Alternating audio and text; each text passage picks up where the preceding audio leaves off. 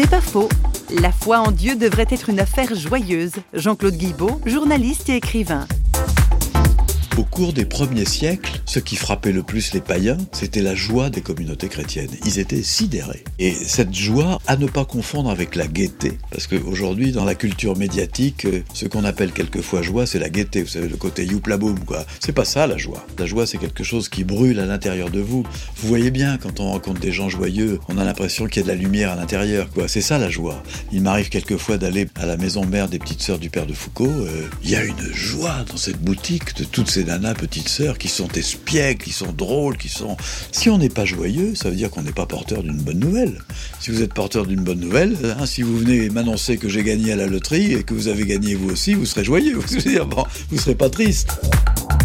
C'est pas faux vous a été proposé par parole.ch.